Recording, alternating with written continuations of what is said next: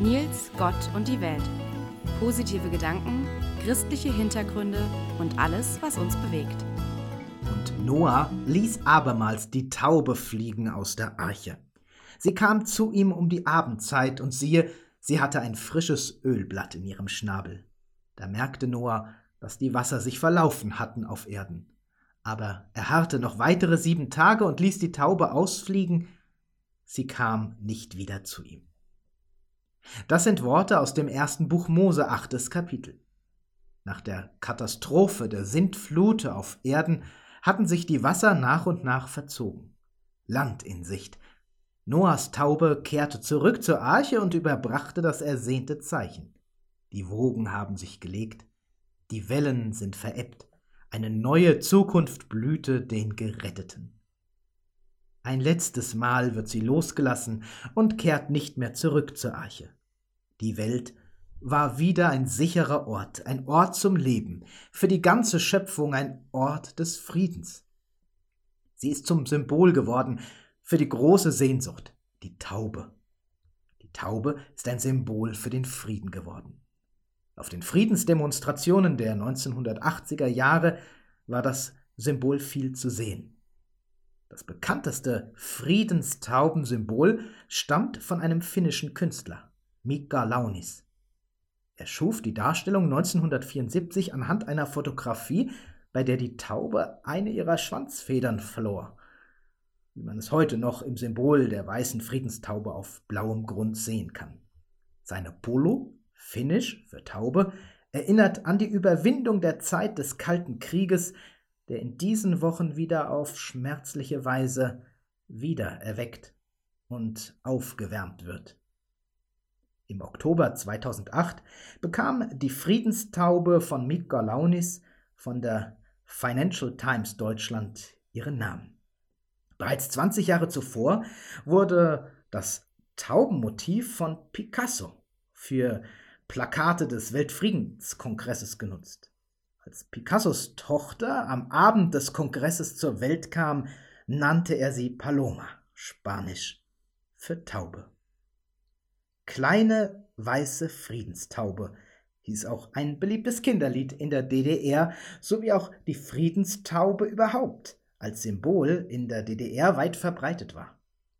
Als biblisches Motiv hat die Friedenstaube eine weltweite Verbreitung erfahren, ob mit oder ohne Ölzweig im Schnabel. Schon alte, frühchristliche Darstellungen zeigen Noahs Taube und erinnern an diesen besonderen Friedensschluss zwischen Gott und seiner Schöpfung. Im sechsten Kapitel des ersten Buchs Mose ist die Ursache für die Sintflut beschrieben worden. Gott ist enttäuscht von dem, was der Mensch aus seiner Schöpfung gemacht hatte. Als aber der Herr sah, dass der Menschen Bosheit groß war auf Erden und alles Dichten und Trachten ihres Herzens nur böse war immer da, da reute es den Herrn, dass er die Menschen gemacht hatte auf Erden, und es bekümmerte ihn in seinem Herzen, heißt es da.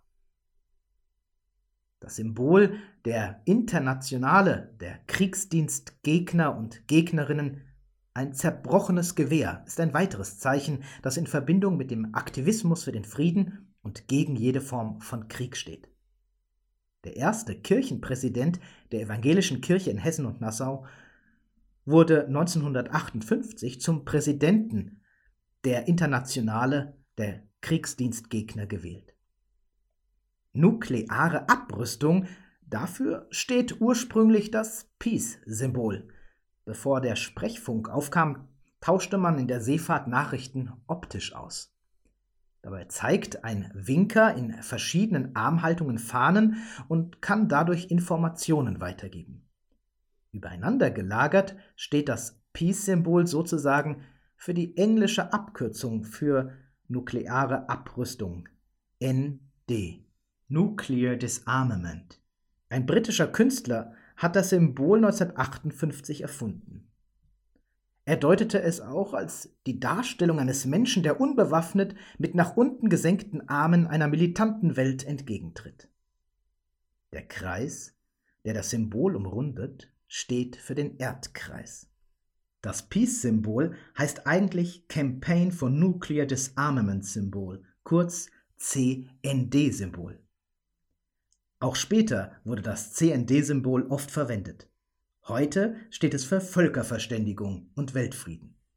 Nur wenig später wurde in Italien ein weiteres bekanntes Friedenssymbol erfunden.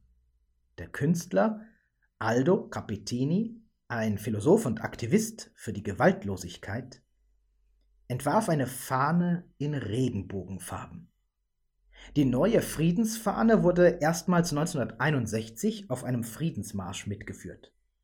Pater Alex Zanotelli, ein Comboni-Missionar, ein Gründer verschiedener Friedensbewegungen in Italien, hatte vor 20 Jahren die Idee, seine Friedensfahne wieder mehr zu verbreiten.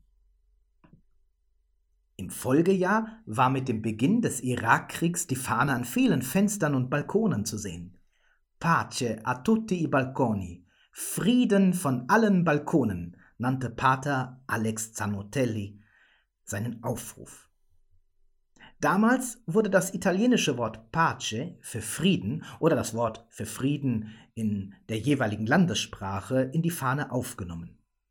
Wie die Taube, so entstammt auch das Motiv des Regenbogens aus der Geschichte von Noahs Arche und dem Bund Gottes mit seiner Schöpfung. Die Hoffnung auf Frieden, der uns lange so gewiss und selbstverständlich erschienen, ist groß in diesen Tagen.